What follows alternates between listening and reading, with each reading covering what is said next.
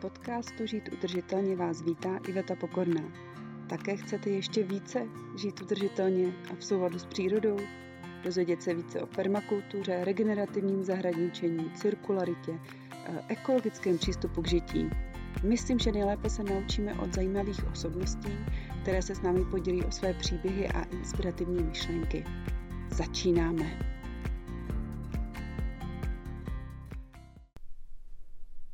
Dobrý den všem, vítám tady Evu Hauserovou, což je eh, jedna z významných osobností české permakultury, eh, bývalá předsedkyně spolku Permakultura CS, překladatelka, copywriterka, Evi, řekněte ještě něco o sobě, moc vás tady vítám. No, e, dobrý den, já vám moc děkuji za tu významnou osobnost.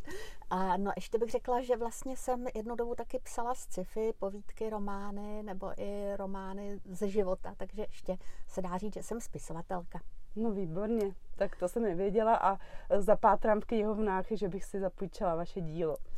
Tak a teď bych se přesunula k té permakultuře. Možná by mě zajímalo, jak jste se dostala k permakultuře, jestli třeba jste se narodila do permakultury, tak jako říká Páťa ze Slovenska, že ta vlastně v tom vyrůstala.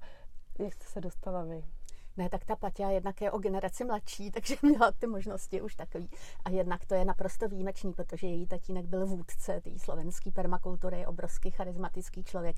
Já jsem ho osobně nepoznala, ale všichni o něm vykládají legendy. On bohužel zemřel předčasně docela brzo, takže ona to převzala, tu štafetu. Eh, kdežto moji rodiče byli vědci, chemici, vlastně vystudovala jsem biologii na univerzitě, ale ještě tehdy vůbec neexistoval obor ochrana životního prostředí eh, takže jsem vystudovala mikrobiologii, ale vždycky mě to táhlo k té ochraně životního prostředí, takže jsem třeba vedla mladý ochránce přírody, ještě tehdy v pioníru. Eh, a taky mě zajímala zahrádkaření a takový ty praktické řešení.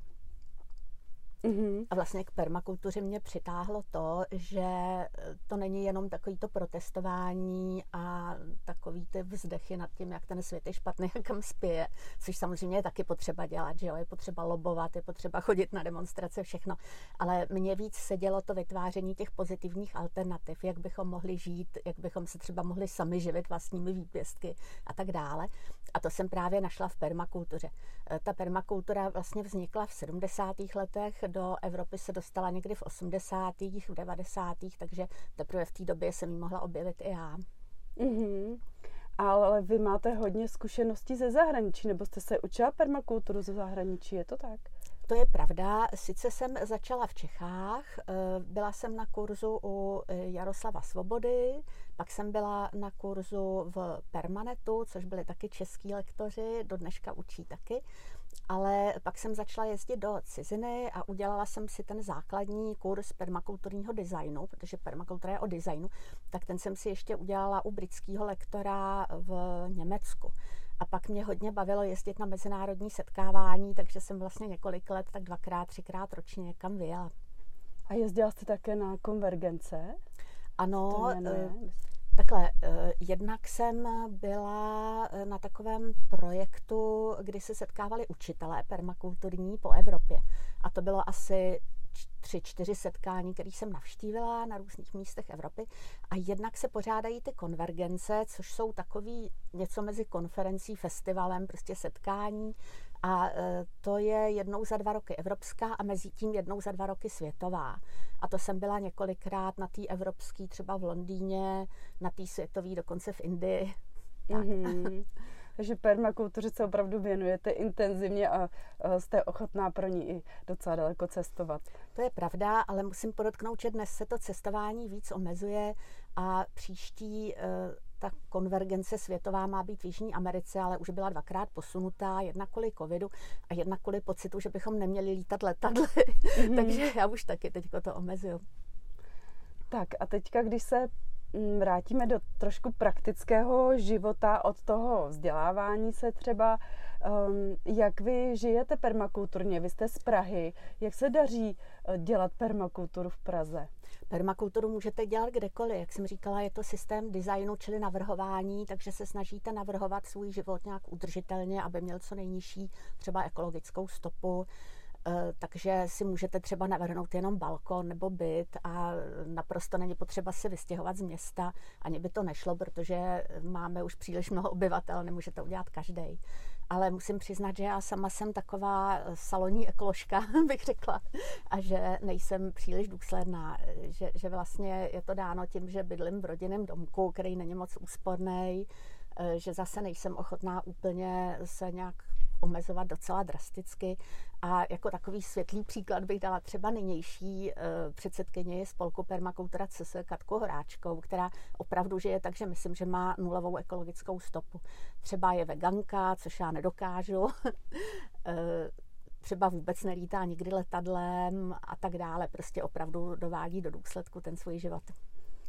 A když my, teda takový jako obyčejní lidé, eh, kteří jsme málo dotknutí permakulturou, eh, třeba žijeme v Praze, máme tam malý eh, pozemeček a chtěli bychom ho změnit více k té udržitelnosti nebo k permakultuře, více vlastně k ekologii, čím máme začít? Co ten člověk, jako jak ten myšlenkový pochod má mít, jakou strukturu vlastně? Eh, já myslím, že úplně první a opravdu snadný krok je eh, udělat si přírodní zahrádku, dostat se do toho režimu, kdy nepoužíváte chemikálie, vlastně ani průmyslový hnojiva, to opravdu není těžký. No, lidi se trošku bojí, jako ne, třeba nestříkat proti hmyzu a proti houbám, ale ono to opravdu jde. A hodně eh, toho najdete jako vzdělávání v tomhle směru třeba na webu přírodnízahrada.eu, což je spolek Přírodní zahrada. A tam máte i kritéria pro přírodní zahradu a máte tam i e, taková doporučení, co máte dělat. Třeba sbírat dešťovou vodu pro zalévání, určitě mít kompost a tak dále. To je první krok, který je fakt snadný. Já se často setkám s tím, že um, lidé vlastně chtějí třeba navrhnout zahradu od někoho, ale nedají pořádné zadání. Máte taky tu zkušenost? Určitě je to tak. Nejtěžší je ten první krok, aby si ten člověk ujasnil, co vlastně chce. A myslím, že na tohle je dobrý eh, vlastně existují dvě mapy ukázkových zahrad, které můžete navštívit. Jedna je právě eh, ten spolek přírodní zahrada.eu, tam máte přírodní zahrady, v blízkosti svého bydliště se najdete zhruba tak velkou nebo podobnou, co byste chtěli, navštívíte, popovídáte si s majitelem. A eh, podobná síť eh, mapa je na tom, u toho permakulturního spolku, což je web permakultura.cz, tak tam si taky můžete vyjednat návštěvu. Rozdíl je v tom, že ta permakultura už by měla daleko líp uzavírat ty cykly, měla by tam, měl by tam být jako včleněný člověk, že to třeba přírodní zahrádka může být jenom hezká na pohled, příjemná, může pomáhat přírodě, může to být azyl pro eh, ty volně žijící živočichy a rostliny a nemusíte z toho mít zvláštní užitek, když to u té permakultury by ten člověk opravdu měl se tam začlenit a mít z toho nejenom jídlo, ale třeba i nějaký další užitky. Takže je to mm. malinko, bych řekla, náročnější. Ale tohle myslím, že je velký zdroj inspirace a taky je fakt, že my permakulturníci dost neradi navrhujeme takzvaně na klíč, to znamená, že bychom to úplně všechno předepsali těm lidem.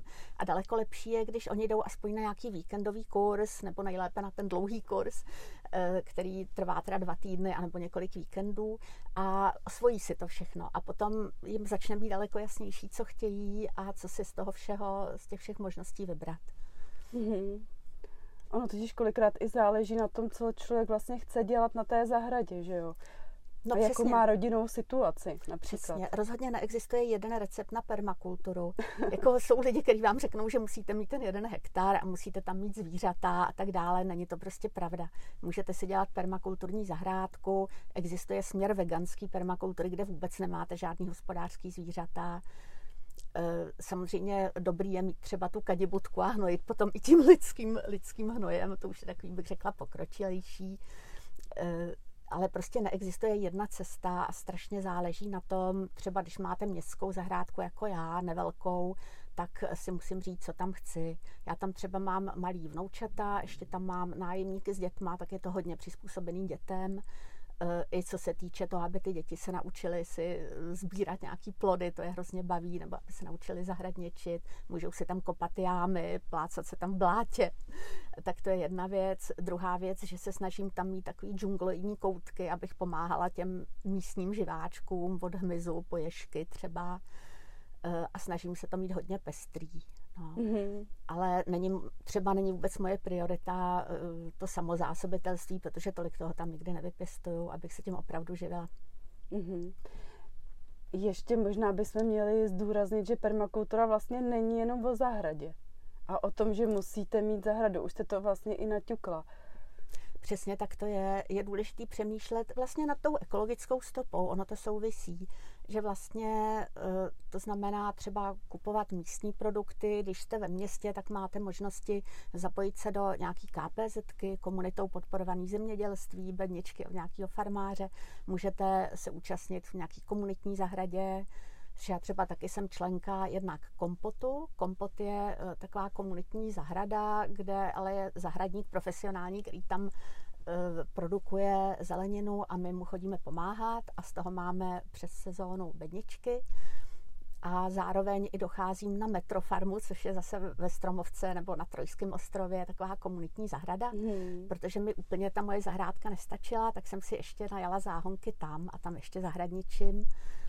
Takže prostě i ve městě máte tyhle ty možnosti, ale to jsem zase u zahradničení, ale, ale permakultura se třeba dá využít i na navrhování lidských skupin, třeba eh, metody, eh, jak plánovat projekty pro nějakou skupinu, jak dát tu skupinu dohromady, jak si vysnít nějaký vize společný. Jak se rozhodnout společně. Tak, roz, rozhodovací procesy, mm, to je mhm, mhm. důležitý. Mm. Eh, a tady ty metody bych uvedla třeba sociokracii, což je takový jako nehierarchický způsob, nebo jednoduchá věc, poradní kruh, že jo, poradní kruhy, kde každý má slovo, je tam respekt k každému tomu členovi komunity, anebo dračí snění, Dragon Dreaming, kde právě eh, to je zajímavá věc, to, to je převzatý od australských aboriginců, a my jsme obvykle zvyklí střídavě plánovat a realizovat a pak zase se vrhneme do dalšího plánování, dalšího realizování a to e, dračí snění říká, že se máme zastavit ještě ve stádiu snění, než to začneme dělat, tak si to vysnít a pak na závěr udělat stádium oslavy nebo nějakého hodnocení. A když tohle nezanedbáváte, tak se vám nestane, že vyhoříte a že vás to prostě otráví, ale hmm. pořád vám to vlévá novou energii. Jsou to takový cykly. Takže to je třeba velmi dobrá metoda. To je krásné, to by se mohli zavést všude. Jo. to se dá vlastně využít i v rodině. Jo, je to ale pravda. No a tak při nejmenším ty poradní kruhy, kde prostě ne, není nějaký autoritativní vůdce, ale všichni jsou vlastně si rovni, nebo se dá dokonce i, i používat podle mě i v rodině mluvící předmět, že jo, který si předáváte. To se dělá ve škole, i ve tak. školce vlastně, takhle to mají děti vždycky na začátku hmm. hodiny, že každý řekne o víkendu třeba, co dělal a mají ten předmět, který si předávají. Myslím, že to je jako super, že se dostane i na ty introvertnější typy potom. To já, já to hrozně oceňuju a když jsem sama dělala tu předsedkyně, tak já jsem nějak ne, nedělala to úžasně sofistikovaně, ale tohle jsem dělala. Takový ty kolečka a i třeba ten mluvící předmět, protože jinak to pár těch aktivnějších extrovertů prostě převálcuje, že Mm-hmm. Ano, ano. Já bych se trochu vrátila k, k nám třeba tady do Prahy, nebo do měst. Asi víc nás bydlí ve městech a nemá možnost mít třeba svůj pozemek. Když bychom chtěli si pořídit pozemek, eh, třeba v Praze v zahrádkářské kolonii, dejme tomu nějaký kousíček, eh, podle čeho se má člověk rozhodovat, čeho si všímat? Čeho by, vy byste si všímala a vybírala podle toho? Já bych zase vycházela z těch svých potřeb. Že jo? To znamená, jak daleko to mám od domu, jestli tam budu muset jezdit autem nebo na kole nebo pěšky, jestli to zvládnu. E, potom, jestli od toho očekávám nějakou velkou produkci. Třeba když chcete pěstovat zeleninu, tak potřebujete hodně vody. Mm-hmm. A to třeba zrovna konkrétně na metrofarmě zatím je tak, že chodíme do Vltavy s kýblem, takže tam je to docela těžký. Když bylo třeba letos v Dubnu sucho, tak to opravdu jsem hodně, hodně táhala pořád ty konve. Takže nad těma věcma přemýšlet, co je pro vás důležitý. E, jinak e, v době covidu to bylo extrémně těžký, prakticky nemožný získat nějaký mm-hmm. pozemek, ale myslím si, že dnes to bude lepší určitě ty ceny se zvyšují, protože teď to každý chce. Mm-hmm. Takže možná bych je doporučila začít v té komunitní zahradě, kde to vlastně je levnější a zkusíte si to v malém a zjistíte, nakolik stačíte. Mm-hmm. A jakou máte zkušenost v Praze se škůdci? Protože já třeba teda jsem 70 km od Prahy, tak mám jako hodně slimáků, my jsme mm. na venkově. Existuje slimák v Praze? My máme slimáku hodně. no trošku tím, že mám tu přírodní zahradu džungloidní, tak tím vlastně musím říct, že i podporuju, že, jo? že kdybych tam měla prostě holou půdu a všechno takový jako vyprahlý, suchý, kratoučkou trávu. Tak oni, trávník. tak oni vlastně je pravda, že tam potom nemají kam se uchýlit, no to je, to je pravda. Ale dá se to řešit, když máte větší pozemek, tak si pořídíte ty kachny, že jo, indický běžce, No a já teda bohužel na té malé zahrádce, e, já je prostě nalákám pod nějaký prkna, e, když třeba je suší počasí, tak oni nalezou do vlhkých míst, mm-hmm, pod prkna, já je pak prostě se sbírám, no. Mm-hmm. Takže e, bohužel takhle mechanicky, protože ten slimák, on je že jo, ten nepřirozený invazivní druh, Jinak ty ostatní škůdci, to musím říct, že ta příroda si s nima poradí. Že když třeba máte tu přírodní zahrádku prvním rokem, tak se vám tam třeba přemnoží, já nevím, šice nebo nějaký houby nebo tak, ale potom během dvou, tří let se to srovná, protože všechno si najde nějaký svoje predátory a prostě se tam ustálí nějaká rovnováha. To je moje zkušenost, že kromě mhm. slimáků vlastně problémy nemám. A tím, že jo, slimák je teda invazivní, tak tady nemá pořádné nepřátelé, když se tak vezme. Právě, že jich má ještě málo. No, v tom stádiu vajíček eh, snad je docela hodně třeba střevlíků a právě mm. žáby a podobně různý druhy, teda menší zvířat to eh, jsou schopní sežrat, ale ty velký slimáky už pak ne. No. Ještě se vás eh, zeptám, když máte takhle tu zahrádku, jak eh, se snažíte uzavírat ty cykly? Vy jste se už o nich bavila. Eh, jak si můžeme představit ty cykly a jaké to jsou a jak je uzavírat? No, vlastně jde o to, že já vůbec nevyvážím žádnou biomasu do sběrného dvora. To znamená, že obvykle, když lidi mají takovou už zarostlejší zahrádku, tak mají docela hodně větví ořezaných, že jo, což já mám taky každý rok ale já je nevyvezu do sběrného dvora, ale e, nastříhám je na menší kousky nebo na řežu a dávám je do zvýšených záhonů, typu německá kopa. Mm-hmm, takže do spoda tam. Tak, to znamená, že vy, vykopu, abych měla tu zeminu, kterou dám navrch, že jo, tak to vykopu, tak e, do asi na rýč, do hloubky mm-hmm. rýče. Dolů dám ty nejsilnější vetve, na to slabší, slabší, pak třeba listí, plevel, všechno, co mám, nějaký nezralý kompost, navrch dám tu zeminu a e, pak je záhon, který je vysoký třeba 60 cm, ale během 3-4 let se tak postupně jako e, smrskne, sníží, takže pak to můžu zase obnovit a to dřevo skutečně zmizí a vlastně poskytne teda potravu těm rostlinám. Takže tohle je jedna věc. E, potom je možný samozřejmě mít štěpkováč a to dříví nadělat si z toho štěpku a třeba používat na chodníčky. Potom je možný, nemusíte ani mít tolik kompostu, ale třeba rovnou dávat ten kompost nějak na plochu, na ty záhony. Někdo třeba nechává i ten plevel vypletej na záhonech, aby se eh, rozkládal. Což já nenechám, protože Já bych se bála těch slimáků teda. Eh, no ty slimáci, ty jsou přitahovaný všem takovým. Další věc je mulčování a tím mulčem jsou oni přitahovaný ale doporučuje se mulčovat hlavně, když je horko, sucho v létě, tak je to vlastně dobrý, hodně to pomáhá. Mm-hmm. Ale zase můžete si slimáky potom vyzbírat, to mulči, no, je to teda pracnější. Eh, no, takže to mulčování je další věc, jak vlastně využít vše, všechnu tu organickou hmotu, co máte. No. A pak jste zmiňovala cyklus vody. No a to je to vlastně zachycování a mám dva takový ty kubíkový barely IBC, a z těchto teda ručně rozvádím, ale kdo je technicky zdatnější, tak si to může nějak mm-hmm, vymyslet. no, vymyslet jako líp. A nebo uh, pak je možný z okapu to víc do jezírka, což my máme jen takový hodně mrňavý jezírko, ale samozřejmě, když máte trochu větší, já nevím, 4-5 metrů, tak už tam můžou být obojživelníci a tak, je to jako dobrý mít větší jezírko. Takže i v Praze můžeme mít divočinu. Můžete, můžeme. a můžu se vás zeptat, eh, semenaříte nebo děláte si svoje semínka? Já semenařím a existuje taková uh, skupina, nebo je to iniciativa, která se jmenuje Gengel. Gengel je nějaká odrůda ječmene, eh, tradiční, gengel.cz a tam si můžete ty semínka vlastně vyměňovat. Mm-hmm. A někdo dělá třeba 80 druhů semínek a zase u některých zelenin je to složitější, protože se vám mohou skřížet. Třeba brukovitý se křížej, takže mít nějakou čistou kapustu nebo tak, tak asi není úplně jednoduchý. Skříží se vám s nějakou řepkou nebo hořčicí. Nebo i tykve se musí hlídat, ty se taky křížejí vzájemně. Třeba čistý Hokkaido, že jo, abyste tam neměli příměsi. Tak tam je to trochu složitější. Existuje krásná knížka od Petra Dostálka Pěstujeme si vlastní semínka, kde máte tohle přesně všechno popsané. Jak daleko musí být ty rostliny od sebe, aby se ne, třeba neopilily. No ale řada těch běžných kytiček se dá semenařit bez nějakých složitostí, jako měsíček, černucha, prostě mám opravdu takových deset druhů semínek každý rok, mm-hmm. večernice, pupalka a tak dále, tak to mám. No a potom jsou rostliny, které se vlastně vysejvají samy, kde se ani nesnažím sbírat semínka, což je třeba u mě brutnák anebo kozlíček, polníček. A nebo ten měsíček. Ten taky. Pardon. To jsou druhy, který prostě na té zahradě už máte, jakmile je tam jednou dáte, tak už je tam máte mm-hmm. potom pořád. No. A využíváte takzvané zelené hnojení, nebo možná i řekněte, co to je?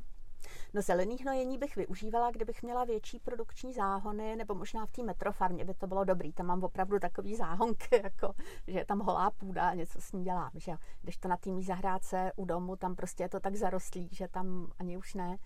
Eh, zelený hnojení spočívá v tom, že vysejete plodinu, eh, kde potom využijete vlastně tu její biomasu pro hnojení. Ideálně, když je to třeba hrách nebo nějaká uh, bobovitá rostlina, protože ta fixuje dusík ze vzduchu. Mm-hmm. No a pak ji můžete nějak prostě posekat nebo zarít do půdy tak je na to dobrá svazenka, která má krásný, že fialový květy. To je krásné. No a e, je medonosná pro včeličky a zároveň není příbuzná s jinými rostlinami, což je důležitý, protože se pak nešíří ty choroby. Že jo? Když si dáte nějakou brukvovitou na zelený hnojení, třeba tu horčici, tak vlastně tam mohou vidět nějaká háďátka nebo tak. A když to, když dáte tu svazenku, tak e, vlastně nemá žádný tyhle ty breberky, které by ji požírali a zároveň by mohly ublížit jiný zelenině. Mm-hmm. No. Ale to zelené hnojení se teda dává na jaře?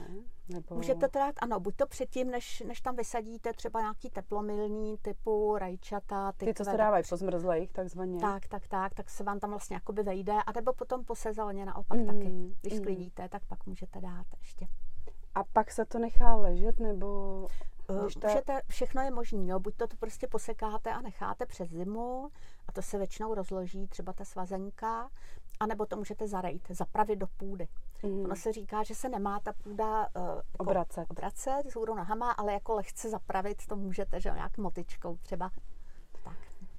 To by mě taky zajímalo, váš teda pohled na rytí, nerytí, protože permakultura, nebo tak, jak já jsem to pochopila, um, neryje, ale pak jsou i různé jiné názorové proudy, eh, které teda, nebo to tradiční zemědělství hlavně, hmm. to, to rie a obrací. Jak se na to koukáte vy? No, tak taky nereju.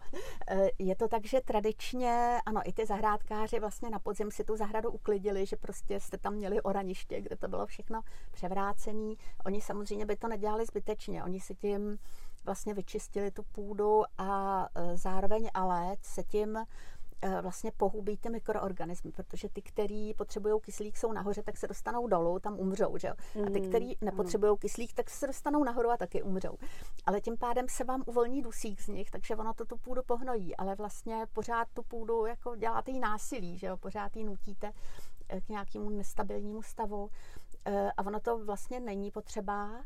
Existuje celý směr zahraničení bez rytí. Vyšla u nás taková velmi úspěšná kniha od Charlesa Dowdinga, ale je fakt, že on používá masivní množství kompostu, že tam musíte mít opravdu velkou vrstvu kompostu na té půdě, protože jinak vám tam prostě rostou ty plevele.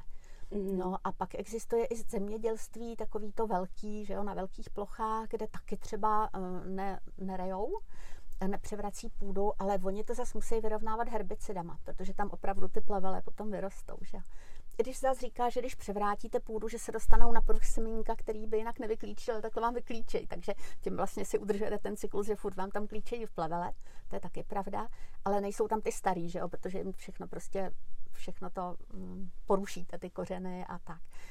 E, no, ale e, funguje to teda, e, funguje to tak, Eh, že já si teda pomáhám motičkou, že skutečně kypřím ten eh, povrch půdy, je potřeba ho mít přece jenom takový prozdušněný, a nebo nástrojem, který se jmenuje ploskořez.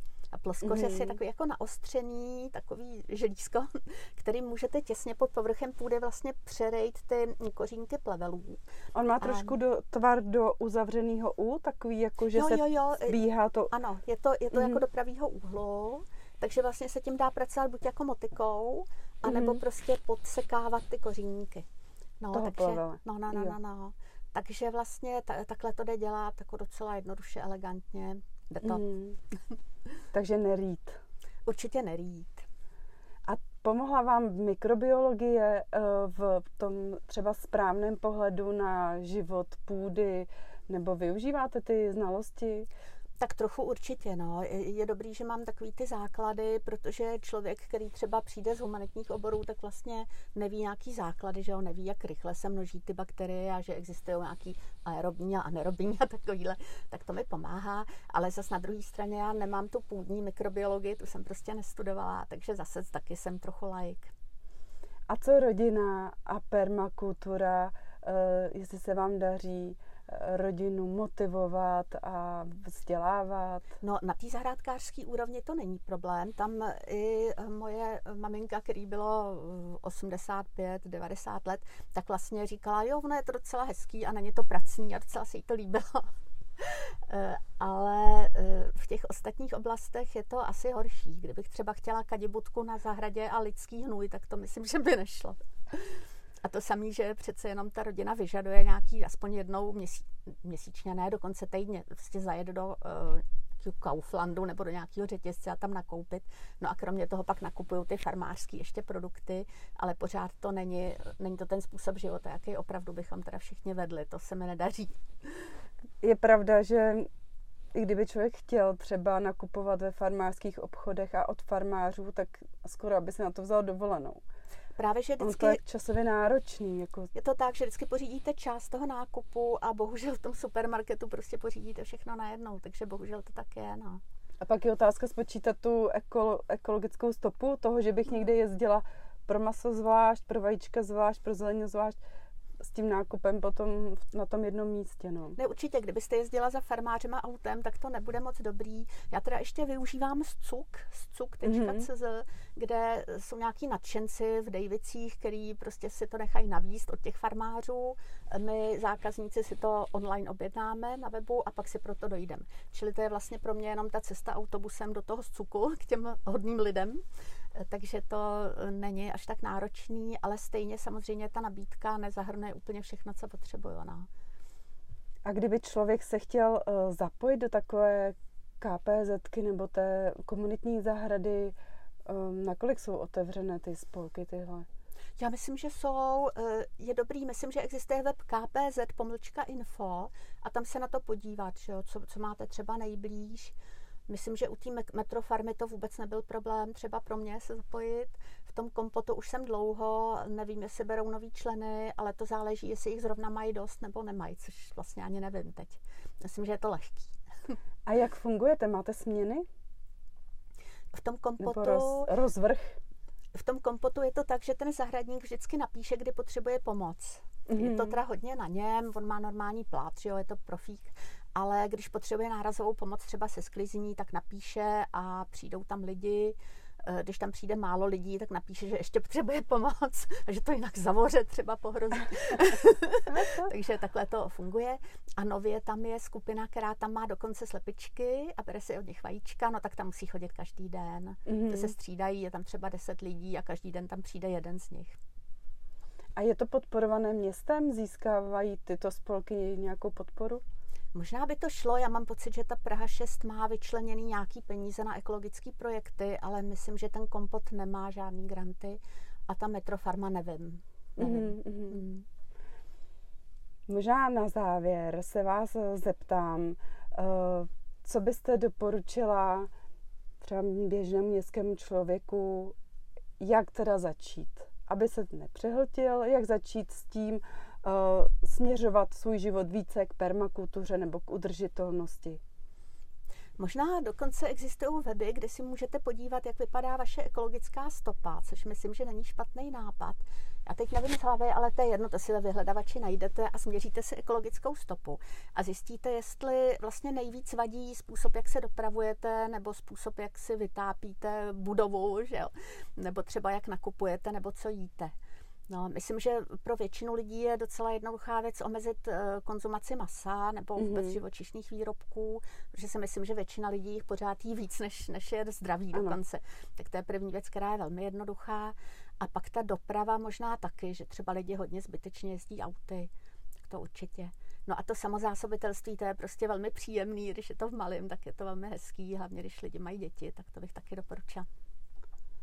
Výborně tak doufám, že jsme hodně z našich posluchačů namotivovali a že si svoji ekologickou stopu spočítají a můžou hnedka začít vylučovací metodou, to, co má největší, tu ekologickou stopu tam a pak postupně vlastně až k té nejnižší. Já vám moc krát děkuji, bylo velice příjemné si s vámi povídat. Já děkuji. A moc držím palce vašemu úsilí propagovat permakulturu a přírodní zahrady a ať se vám daří. Ať se daří i vám.